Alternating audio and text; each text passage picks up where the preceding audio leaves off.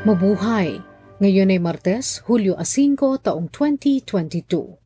Kayo ay nakikinig sa Balitang Pilipinas sa Tagalog.com. Sa ating pangunahing balita, $5,000 kapalit ng pagpapauwi sa Pilipinas ng mga iligal na pamilyang Pilipino sa Israel. Panukalang batas sa Bulacan Airport City ibinasura ni Pangulong Marcos. Bahay na may multo sa pelikulang The Conjuring ibinibenta na. Isang voluntary exit operation ang inilunsad ng Israel para pauwiin ang mga pamilyang Pilipinong iligal na naninirahan sa naturang bansa sa gitnang silangan. Ganito rin ang kanilang ginagawa sa mga mamamayang mula sa Eritrea at Sudan. Bibigyan ng $5,000 ang mga pamilya at mga anak nitong iligal na nasa Israel para lamang umuwi ang mga ito sa kani-kanilang bansa. Isang katulad na hakbangin ang sinimulan isang dekada na ang nakararaan para palayasin ang mga Pilipino kasama ang kanilang pamilya sa Israel, pero umani ito ng pagbatikos mula sa publiko hanggang tuluyang mabigo. Batay sa opisyal na data noong 2020, 30,000 mga individual ang mga naninirahan sa Israel bilang illegal immigrants. Dahil sa ilang makabuluhang posibleng panganib sa buwis, ibinasura ni Pangulong Ferdinand Marcos Jr. ang panukalang batas para itayo ang Bulacan Airport City, isang proyekto ng San Miguel Corporation, bilang isang special economic zone at free port.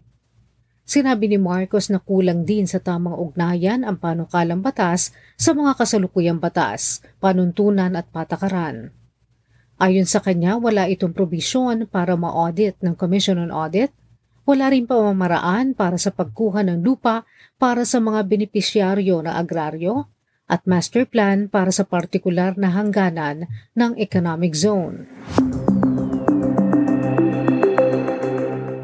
Tumaas ng 60% ang mga kaso ng COVID-19 sa Pilipinas kumpara sa nakaraang linggo, makaraang maitala ang daily average na 1,057 bagong impeksyon ng COVID-19 mula Hunyo 27 hanggang Hulyo 3. Naitala ang kabuuang 7,398 bagong kaso ng COVID-19 kung saan 19 ang nasa kritikal o malalang kalagayan. Wala namang bagong namatay noong Hunyo 20 hanggang Hulyo 3. Sa ngayon ay nasa 78.64% na ng target na pangkalahatang populasyon ang nabakunahan laban sa COVID-19. Inimbitahan ng Presidente ng Estados Unidos Joe Biden si Pangulong Ferdinand Marcos Jr. para bisitahin ang Washington, D.C. Gayunman wala pang napagkakasundo ang araw ng pagbisita. Si U.S. Second Gentleman Douglas M. Huff ang personal na naghatid ng liham ng pag-imbita ni Biden kay Marcos. Una rito, sinabi ni Deputy State Secretary Wendy Sherman na maaari pa rin makapunta si Marcos sa Estados Unidos sa kabila ng contempt judgment ng isang hukuman sa Amerika dahil pinuno na ito ng isang estado. Sa isang pakikipagkasunduan sa Administrasyong Ramos noong 1992, pumayag ang pamilya Marcos na ibahagi ang kanilang kayamanan sa pamahalaan. Pero ikinonsidera itong paglabag sa desisyon ng U.S. District Court of Hawaii noong 1991 na nagbabawal sa mga Marcoses na galawin ang kanilang kayamanan sa Amerika dahil pagmumulan ito ng pambayad sa mga biktima ng martial law. Noong 2012, nagbaba ang U.S. Court of Appeals for the Ninth Circuit ng contempt order laban sa ari-arian ng dating Pangulong Ferdinand Marcos Sr., ang kanyang asawang si Imelda at ang nag-iisang anak na lalaking si Marcos Jr. dahil sa paglabag sa kautusan ng korte na nagbabawal sa kanilang galawin ang kanilang ari-arian. Pinagbayad sila noon ng korte ng $353 milyon at $600,000 sa paggalaw sa kanilang ari-arian. Bumaba ng 3 piso ang presyo ng diesel ngayong Hulyo a 5 na siyang pumutol sa 5 sunod-sunod na linggong pagtataas nito.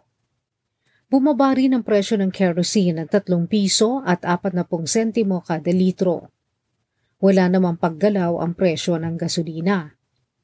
Ayon sa Department of Energy, ang lockdown sa China ang dahilan ng pagbaba at gayon din ang epekto ng pagtataas ng interes sa iba't ibang parte ng mundo. Sa pinakahuling data ng DOE noong Hunyo 28, may dagdag ng kabuuang 30 pesos kada litro sa gasolina, 45 piso at 70 sentimo kada litro sa diesel, at 39 piso at 75 sentimo ng kerosene.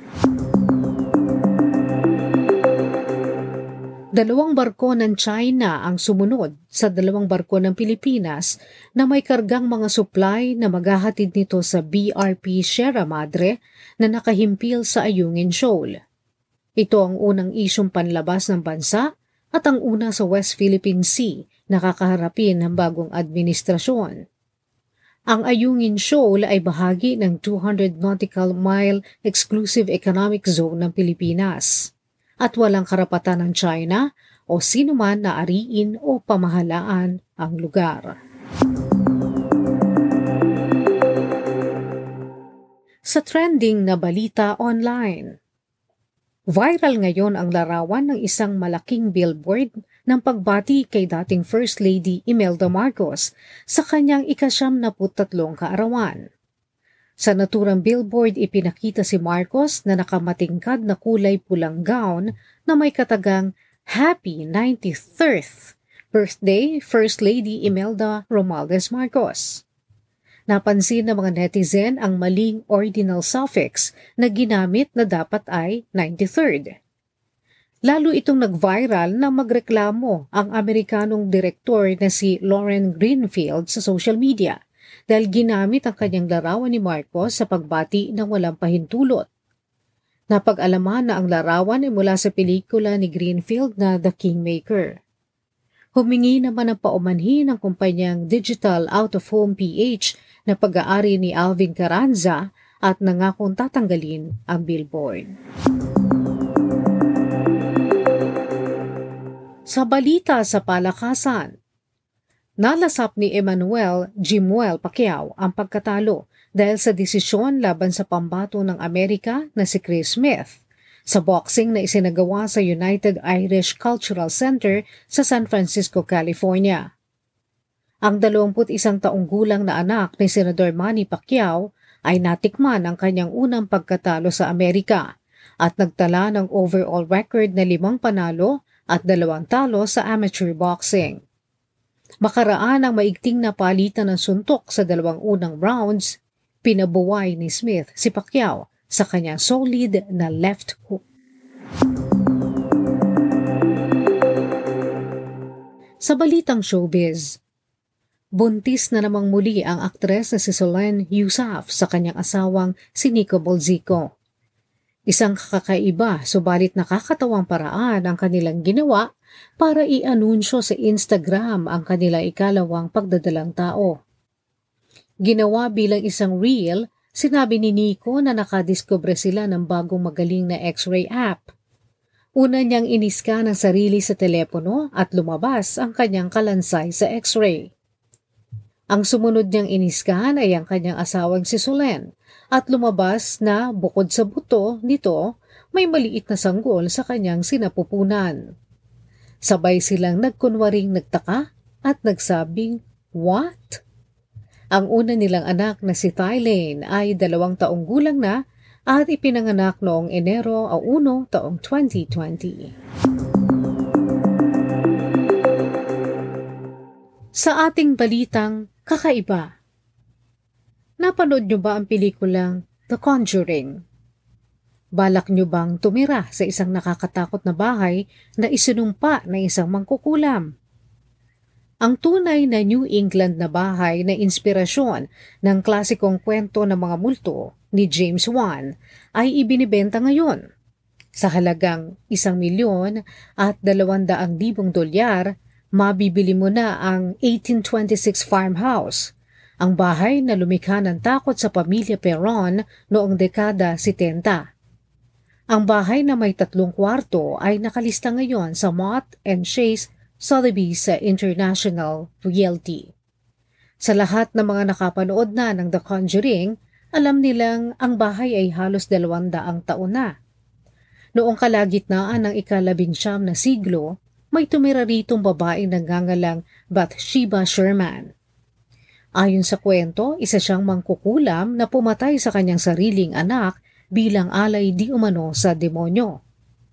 Ang bahay ay nakatayo sa mahigit 3 hektarya ng lupa sa Harrisville, Rhode Island, ay kasalukuyang pinauupahan ng magdamag sa mga paranormal researchers at amateur ghost hunters. At yan ang kabuuan ng ating mga balita ngayong Hulyo 5, taong 2022 para sa Tagalog.com. Basta sa balita, lagi kaming handa.